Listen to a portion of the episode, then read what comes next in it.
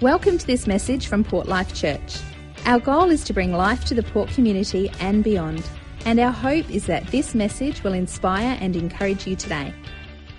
A couple of weeks ago, Pastor Sally spoke, and she spoke on the parable of the lost coins and the lost sheep. And uh, at the time, uh, my wife Kirsty and I, we uh, do we're doing this like Bible in two years plan on the YouVersion Bible app because I'm, I'm not actually a big reader, so um, we kind of like to do it over a long period of time. That's been something you can you can do stuff together on there, which is really cool, and you can put comments on there together. It's really uh, it's been really fun for us to do that. And during um, as Sally was was doing that message, shortly after, because I knew uh, I was going to be speaking coming up, and we I got to choose my own topic today, and uh, it just so happened that the stuff we were reading was going through a number of the parables of Jesus. And one of the ones that came up was the parable of the sower. And I haven't spoken on the parable of the sower before, or maybe once before, but a very, very, very long time ago. And I can't really remember what I said then. But I really wanted to take this opportunity today to delve into the parable of the sower. I thought it would be a great opportunity to really pull it apart and have a look at it. So I actually was quite excited about that. And I'm going to take you along for the journey with me if that's okay. Um, the parable of the sower is uh, found in Matthew's gospel, Mark's gospel, and Luke's gospel. So I think it was a pretty important parable in the life of the early church. Parable's kind of a story which illustrates a greater uh, meaning that Jesus had. And the gospels, if you're here this morning and you're new to church, the gospels are the parts of the Bible which talk about Jesus' life and ministry, his death and resurrection as well. We try, try not to use kind of code language here, but apologies, sometimes we accidentally do. So they are the Gospels. And uh, this parable, this story that Jesus tells uh, with that extra meaning, has a, uh, answers a really important question for us as Christians. And that question is how can I start or sustain a healthy, growing faith in God? How can I start or sustain a healthy, growing faith in God? And today, I'll be focusing on uh, Matthew's account. And I won't be chopping and changing between Matthew, Mark, and Luke. I'm just deciding this morning to focus on Matthew's telling an account of the parable of the sower. So let's get into it. Matthew chapter 13, verses 3 to 9 to begin with. Jesus told many stories in the form of parables, such as this one. Listen, a farmer went out to plant some seeds. As he scattered them across his field, some seeds fell on a footpath, and the birds came and ate them. Other seeds fell on shallow soil with underlying rock. These seeds sprouted quickly because the soil was shallow. But the plants soon wilted under the hot sun, and since they didn't have deep roots, they died. Other seeds fell among thorns that grew up and choked out the tender plants. Still, other seed fell on fertile soil or good soil, and they produced a crop that was 30, 60, and even 100 times as much as had been planted. Anyone with ears to hear should listen and understand. So Jesus is teaching this, and he's mainly telling the crowds. He's, he's, he's out there teaching this to a big crowd of people, but then later on, he teaches just his disciples. They come to him and they inquire about why he uses parables, and he chooses to teach them the meaning. So it's actually a good one for me to be able to break down because the meaning's already here, and we can just unpack that. So Jesus says to his disciples uh, from chapter 13, verse 19, the seed that fell on the footpath represents those who hear the message about the kingdom and don't understand it. Then the evil one comes and snatches away the seed that was planted in their hearts. The seed on the rocky soil represents, represents those who hear the message and immediately receive it with joy. But since they don't have deep roots, they don't last long. They fall away as soon as they have problems or are persecuted for believing God's word. The seed that fell among the thorns represents those who hear God's word, but all too quickly the message is crowded out by the worries of this life and the lure of wealth, and so no fruit is produced. The seed that fell on good soil, though, represents those who truly hear and understand God's word and produce a harvest of 60, a 30, 60, or even 100 times as much as had been planted or planted for our South Australian peeps. Now, that's a lot of text, and it can be really easy to lose the meaning. When you just read it out in a big slab like that, I understand it's hard sometimes just listening to that and going, What am I meant to do there?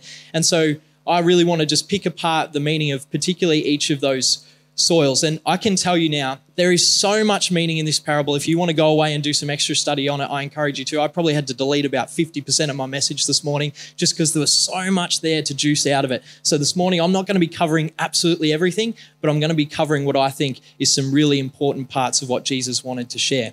Now, to help me do that, or to just give you something to look at, I'm going to get uh, my great assistant, Daniel, to bring up some, some visual aids for me uh, which he'll just be doing. But whilst he's doing that, um, there's just some key overall notes I've got which help us understand the meaning of the parable. Firstly, the seed. When Jesus is talking about the seed, he's talking about the message about the kingdom of God. That's what he says it is in chapter 13, verse 19.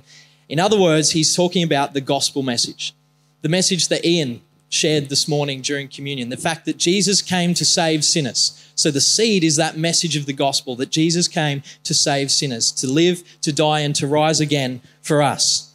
Then there is the person, the sower, who is Jesus. He is the one preaching the message of the kingdom of God and bringing the kingdom here to earth. He is the one foretelling and saying, Hey, the kingdom has come. I am here. So the sower is Jesus. And the four soils represent, represent the receptiveness of different people's hearts to the gospel or different types of receptiveness to that gospel and the likelihood of that lasting. You even got it in order, Dan. That's amazing. Thank you. That's good. All right. Noting here that three of the four soils that Jesus talks about are actually receptive to the gospel, but only one out of three end up lasting. That is why this parable is so important. We want to be the good soil, the growing, lasting faith. Who wants to be that? I know I do. I want to be the growing, lasting faith. And this parable is part of the key to unlocking what that's all about. So we'll get to, uh, let's break down. What I want to do is just break down those different types of soil. I just need to open up this. These are my seeds. They're actually macadamias. Because I tried to pick something that you would actually be able to see. If you're allergic to macadamia, are you guys allergic to? No, good. That's good. All right. Don't shake my hand afterwards. So, starting at verse 19. The seed that fell on the footpath. This is my footpath here, a brick from my backyard. The seed, and it can mean more than one. There we go. The seed that fell on the footpath represents those who hear the message about the kingdom and don't understand it. Then the evil one comes and snatches away the seed that was planted in their hearts. The evil one here is talking about Satan or the devil, and at first glance, you might read this or hear this and you're thinking, does this mean that if you don't understand the Bible, the devil comes and gets you? You know, those who hear the message and don't understand, well, I've read the Bible before and I've heard sermons before and I don't fully understand what that's about every time I read the Bible. What, what's the deal with that? Does that mean the devil's going to come and be like, I'm going to get you, dummy? That's not what Jesus is trying to say here. Instead, Jesus is talking about those who flat out reject him those who have no faith, who put up the walls and say, No, Jesus, you are not for me, and absolutely reject him like the footpath rejects the seed. When Jesus says they don't understand the message of the kingdom, in this context, he's talking about the fact that they don't even receive the message of the kingdom. It doesn't go in them at all. And so the devil snatching that away is more of a if you don't use it, you lose it situation. By default, the message of the kingdom is snatched away from those who put up the blocks to Jesus. Specifically, here, it's important to note that Jesus is targeting the Pharisees, the scribes, and the teachers of the religious law. There's something in this for all of us, but he's specifically targeting these people because they are the ones that are consistently ripping him down all the time. In fact, in Matthew chapter 12, the t- chapter just before this one that the parable of the sower is in, we see the Pharisees, teachers of religious law, and the scribes are just constantly, every single thing that Jesus does, they rip him down. Every single teaching he has, they say it's ridiculous and he's a false teacher. Every healing he does, they say, oh, that's from the devil. Everything Jesus does, he's arguing with them all day. And then at the start of Matthew chapter 13, it says, on the same day. Jesus has gotten to his wits' end when he tells the parable of the sower, and he tells heaps more after this too. And every single parable has something to do with the Pharisees and teachers of the religious law. And he's saying they are those footpath hearts they are those footpath hearts. Anyone that is has that unbelief and pushes Jesus away are the footpath hearts. Yes, I think that's Shmuel from Shmuel from um, the chosen. Anyway, side note, really important to note this, but I'm not going to labor on it. Jesus is not saying that these people cannot be saved ever. God can crack through any concrete. Because the thing is that later on, in this passage or, or in Matthew chapter 13, 1352, Jesus starts talking about how Pharisees and scribes, when they are trained for the kingdom of heaven, that is, that, that when they have received the gospel, that they're like people who bring out old treasures as well as new because they've got the whole Old Testament under their belt and then they also become wise in the knowledge of the New Testament or the new covenant. Okay? So if you've got someone in your mind right now and you're like, man, maybe they're like a footpath heart you know, they're never going to receive the gospel. They're probably just destined to be a footpath. They're destined to never receive Jesus. Don't give up because if even the Pharisees and the teachers of re- religious law and the scribes can be saved, so can that person that you're praying for as well. God can crack through the concrete and the seed of God's word can soften and get in there over time. So don't give up and don't label people, oh, they're just footpaths, stuff them. No, that's not what we're here for. We're here to preach God's word. Now, application for us if you're a Christian, it's tricky because you're not a footpath heart. If you've accepted God's word into your life, you've accepted Jesus as Lord and Savior, you're not what, what Jesus is talking about here. You are not a footpath heart. But a question that I think is well worth considering for all of us is are there areas, are there any areas of unbelief within my faith? Are there any big areas of doubt and unbelief where I'm kind of boxing Jesus out of that place and going, no, I, I just don't think I can trust you in that, Lord? It's important for us to consider this question. Take those things to God in prayer, whatever comes up, whatever things where we have unbelief, doubt, things where we're struggling, and go, Jesus, I want to, I want you to take this for me. I don't know how to trust. I know someone came to Jesus and said to him, heal, heal my kid. And Jesus said, You need to believe. And he said, Jesus, I believe, but help me with my unbelief. It is possible to have belief and unbelief simultaneously occurring within your heart. You know what the Word of God says, but you're also struggling to see it in your circumstances. A little bit what, like what that song was talking about this, this morning. Jesus, help me with my unbelief. God, help me with my unbelief. We take that to God in prayer because we build belief by practicing trust. We build belief by practicing trust. And of course, another application if you're here this morning and you've never accepted Jesus into your life as Lord and Savior, then why not make today the day? There is a God that cares about you and loves you and your family more than you could ever hope, dream, or imagine. And He has a destiny, a hope, and a future for you. And that is what we're all about here at Port Life.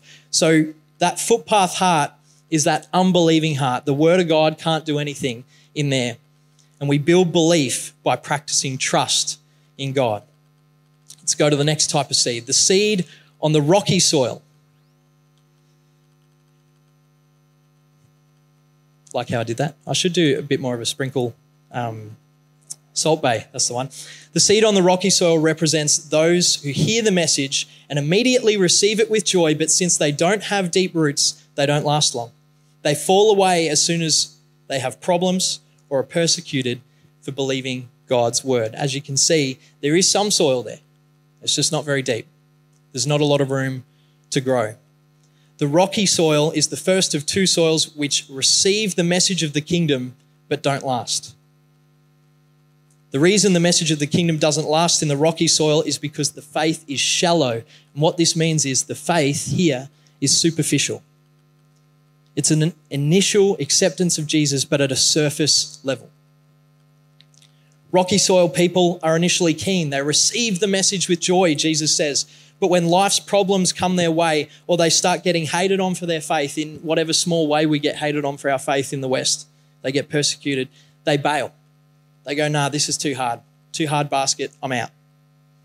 Like the crowds that Jesus is preaching to, these people are fair weather followers because they have no depth to draw upon to get them through those times of hardship no depth and nourishment to draw upon to get them through those times where they may be being left out or relegated or, God forbid, persecuted for their faith. Now, this is a problem because Jesus said that tough times are inevitable for those of faith. John 16 33, he said, You will have trouble. Not you might, not possibly, not hopefully not. You will have trouble. A pandemic might come along. You're going to experience grief and loss at some point. You might get fired. All kinds of things might happen to you. You're going to face all kinds of negative things in your life. It's part of life, but also for the person of faith, there's some extra stuff there the possibility of persecution, etc. Jesus also said in John 15, 18 that the world hated me, it'll also hate you. You know, it might not be like full on hate here in the West yet, although it's debatable, but we are going to experience some kind of being left out for our faith or being seen as lesser than for our faith at times. It just happens. It's part of being a Christian. And so, if we're to have sustaining faith rather than this shallow faith on the rocky soil, we must develop depth. We must develop depth. And we apply this, to apply this, we develop depth by getting real with God. That is the only way we can develop depth, is by getting real with God. If we're superficial with God, our faith will remain superficial. And this too is best done in prayer. You'll notice a few things that I say today in application are about prayer, and that's because this is a heart issue. Heart issues need prayer to be involved. It's not all about, as Ian said this morning, doing things to get better for God. Sometimes it's just about the condition of our heart, which requires prayer. Praying, Jesus, I don't want to be a fair weather follower. Jesus, help me to build the faith depth that I need for those times of trouble. Jesus, I'm scared. And thank you for your grace when I fail. Really important. Every single one of us is going to fail in this at some point. Even Peter, the leader of the early church, failed in this at times. Every single disciple did at some point or another. You will too. But coming back to that heart of Jesus, help me in those times. Jesus, prepare me for those times. I don't want to be a fair weather follower. And I would say if you're praying prayers like that, you don't have a superficial faith. If, you're, if that is even a concern to you that you might be superficial, chances are you might not be superficial because you're actually considering it. You're thinking about it. This morning, would you consider that? So, the rocky soil is the shallow and superficial faith. And we develop depth by getting real with God. Then we've got the seed that fell among the thorns. And I'm not even sure if this is going to work. Oh, no. Two more. No. No. I better pick that up because it's a nut. Anyway, all right, good. Sorry. Again, macadamias, allergies, I get it. The seed that fell among the thorns represent those who hear God's word, but all too quickly the message is crowded out by the worries of this life and the lure of, I can't say the word lure. L U E R E. How do you say that? Lure. I overthink it when I'm preaching it, and I'm like, lure, lure, lure. Is it lure or lure? Anyway, the lure. Now I think about, see, don't talk, Nick. Stop it. But all too quickly, let's start again. The seed that fell among the thorns represents those who hear God's word, but all too quickly the message is crowded out by the worries of life and the lure of wealth. So no fruit is produced. Just like with the second soil, the rocky soil, the message of the kingdom here is initially received, kind of almost a little bit. But in this soil, the message of the kingdom is impacted by two worldly things, and that is the worries of life and the lure of wealth. Let's have a look at what they mean. The worries of life. This is not about just being worried. It doesn't mean like if you're sitting around, if you're a worrywart, it's not necessarily talking about you specifically. What it means is the distractions of life, all the things that fill up our lives, the day to day stuff that occupies our hearts and minds consistently and constantly, and sometimes more than they should. It can be anything from work, family, and personal commitments, all the way through to interest rate rises, need to get a new car, whatever it is, whatever is occupying our hearts and minds, it's broad intentionally. It's the distractions and cares of this world. The second thing is the lure of wealth, or as the NIV put it, as I probably should have just included from the beginning, the deceitfulness of wealth. So I didn't have to say lure. The idea, the deceitfulness of wealth, is the idea when we get sold out to the idea that money and possessions will fulfill us. More stuff. I just need more things and then I'll be happy. I just need the latest whatever and I'll be happy. I just need more. I just need more. I just need more. You know, um, Joel and Naomi Vortman just recently got a house that has a pool. Now I need a house that's got a pool. Stuff them. I want the pool house, right? That attitude is the exact kind of attitude that he's talking about here the more that i need to compete with that i need this i need that etc etc etc that this idea that we'll be fulfilled by that come on then someone else is just going to get a bigger pool aren't they joel And then you're going to have to get another house. Right? There's always something to compare and contrast in our lives too that makes us jealous. You know, Jesus isn't anti savings and anti stuff, he's anti jealousy, selfish ambition, vain conceit, the fruits of the flesh, Galatians 5. That's what he's against. He's not against you having a bank account, he's not against you spending money. What he's against is that that chokes out him, that that chokes out his word.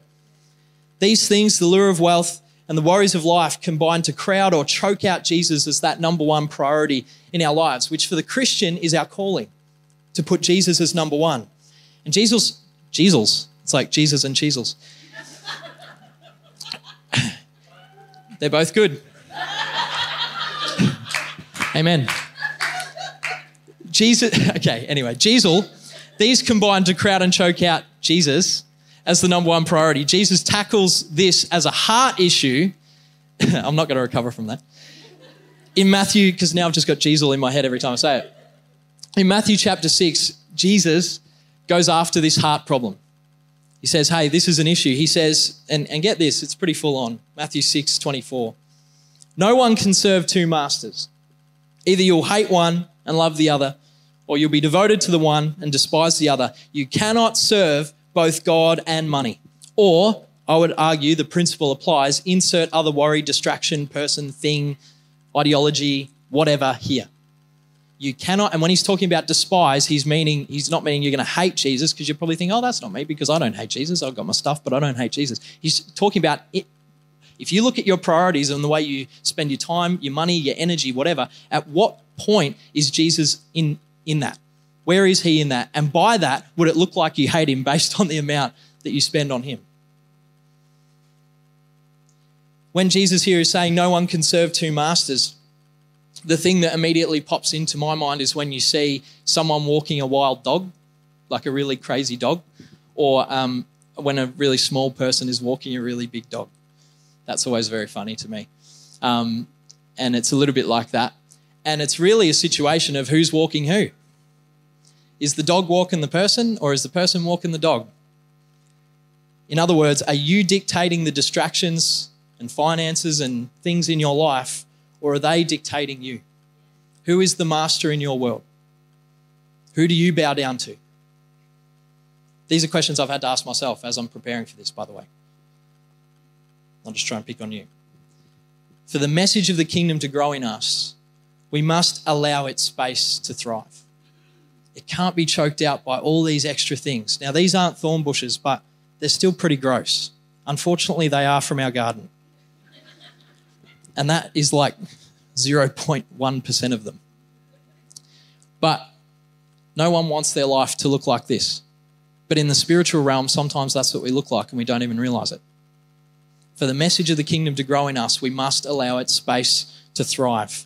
And to, a, to clear space, sorry, to, to do that, we need to clear out space. And the way we clear out space in our lives, Jesus says elsewhere in Matthew chapter 6, verse 33, a famous scripture that says, by seeking the kingdom of God above all else. Seek first, it says in other translations, the kingdom of God. Seek first the kingdom of God. Seek first the kingdom of God. Jesus in Matthew chapter 6 talks about all these different financial worries and stresses that can go through people's minds. And then at the bottom, he says, Seek first. In summary, seek first the kingdom of God. Seek me first in all things. In other words, give the leadership of our lives back over to Jesus where it belongs. Because the other thing is, sometimes when we say that, we go, yeah, but you know, are you, are you telling me to prioritize Jesus over family or this or that? What, that? what does that look like? The thing that I always get really reassured by is that Jesus actually cares for my family more than I do. And I care for them a heck of a lot by giving the leadership of my life over to Jesus, I know that He's always going to ensure that they are cared for, especially in times where I'm not doing my job well. And He's like, hey, Nick, go be a better husband. When we give the leadership over to Jesus, we allow Him room to move in more than just our lives, but the lives of all we impact in our workplaces, our families, and all kinds of different environments, in our parenting, even by giving the leadership of our lives back to Jesus, we too, again, can pray Jesus, is there anything in my life that's crowding you out? This is something I hope we can all pray this morning. Jesus, is there anything in my life that's crowding you out? And do you know what? If we pray that, we then also need to be willing to hear an answer that we'd rather not hear. If He wants us to reprioritize our time, maybe He's like, hey, this is the year to get into your Bible. This is the year to start praying. This is the year to attend breakout. This is the year to make some priority switches that show that this is a priority for you. Maybe if he wants you to reprioritize your finances in some way, or he wants you to reprioritize your habits, and being willing to hear an answer from Jesus that we'd rather not. This leads us to the final soil, which is the seed that fell on the good soil. The seed that fell on the good soil, Jesus says, represents those who truly hear and understand God's word and produce a harvest of 30, 60, or even 100 times as much as has been planted. The message of the kingdom in good soil hearts naturally grows because there's three ingredients there that we've already talked about. There's belief, there's a responsiveness to God. There's not a hardened heart. There's not that unbelief there going, no way, Jesus there's depth. The faith isn't superficial or shallow. And there's space to thrive. Those weeds have been taken out. The worldly overcrowding, the worldly cares have been rid from that faith. And now it is ready to grow because all that is left is the good soil. You know, my dad is like actually a really, really, really good gardener. Like, I had to think back on it. My whole life, dad has had an amazing garden. When I was young, amazing garden. When we moved house, he and it looked like you know there was barely even room to have a garden. Amazing garden. Like he just is able to make things grow. And even now, today, he lives in a in a, a motorhome, and he's still got like pots and plants and things that he puts outside when he parks his motorhome, and they're always growing. I don't know if he's ever killed a plant in his life. Um, crazy, because I'm the opposite, clearly. And um, he, what I remember him doing is he would always be tending to the soil and making it ready for the growth to occur. And one thing that he used to use a lot is a thing called blood and bone, which is the title of my message this morning. Who's seen this before? Blood and bone? Well, according to lovethegarden.com, which is um, a highly academic source, blood and bone can be applied prior to sowing any seeds or throughout the growing season as needed. It nourishes the soil, it gets it ready for growth, but then once growth is occurring, it also keeps growth going and makes it grow even more. It's helpful prior to and during growth because it prepares and keeps the soil healthy, promoting growth. And you know, belief, depth, and space in our hearts is the spiritual blood and bone that the message of the kingdom needs. Band, you can come whenever you want. Belief, depth, and space in our hearts is the spiritual blood and bone that the message of the kingdom needs to be able to grow. Belief, depth, and space. So in 2023, if you want to start towards a healthy faith, you need that blood and bone. You need belief, depth, and space. In 2023, if you're going, Nick, I've already got a healthy faith, I'm happy with where I am. Well, God still wants you to grow whenever, whenever just kind of resting on our laurels. You need that blood and bone, that belief, depth, and space. So this morning, I started out by asking the question how do we start and sustain a healthy, growing faith? Well, the answer in the parable of the sower, Jesus teaches us that we build belief by accepting and trusting Jesus. We develop depth by getting real with God. And we allow the message of the kingdom space to thrive by putting Jesus first, again, where he's meant to be in the priorities of our lives our finances, our priorities, our time, anything, everything, putting Jesus first. And so this morning, we're about to worship together again, which I'm so excited about. And if you are here this morning and you've been wrestling with any of these things, maybe in your personal time and maybe even just in your thoughts, you haven't even said it to anyone, but you feel that you're struggling with unbelief. Maybe you've never accepted Jesus before and you would like to today, or you already call yourself a Christian, but you're having doubts and there's elements of unbelief there. You're struggling with circumstances to see God's goodness. Maybe this morning you feel your issue is depth, that your faith perhaps has been a bit superficial. You're not sure if you're ready for those storms of life. You're not sure how your faith would fare. Or maybe you feel like your life is subject to overcrowding. Maybe your issue is space. And do you know what I'd say? Most of us probably have this issue. You feel that your life and the priorities and the things in your life have not created adequate room for Jesus to move in your world. You do not feel that you have Jesus as number one in your life anymore. You haven't put Him first in finances, in priorities, in the lures of wealth, in the cares of this life. If you are any of those things this morning, then as we stand and worship together shortly, I would encourage you, like Sally did a couple of weeks ago, weeks ago.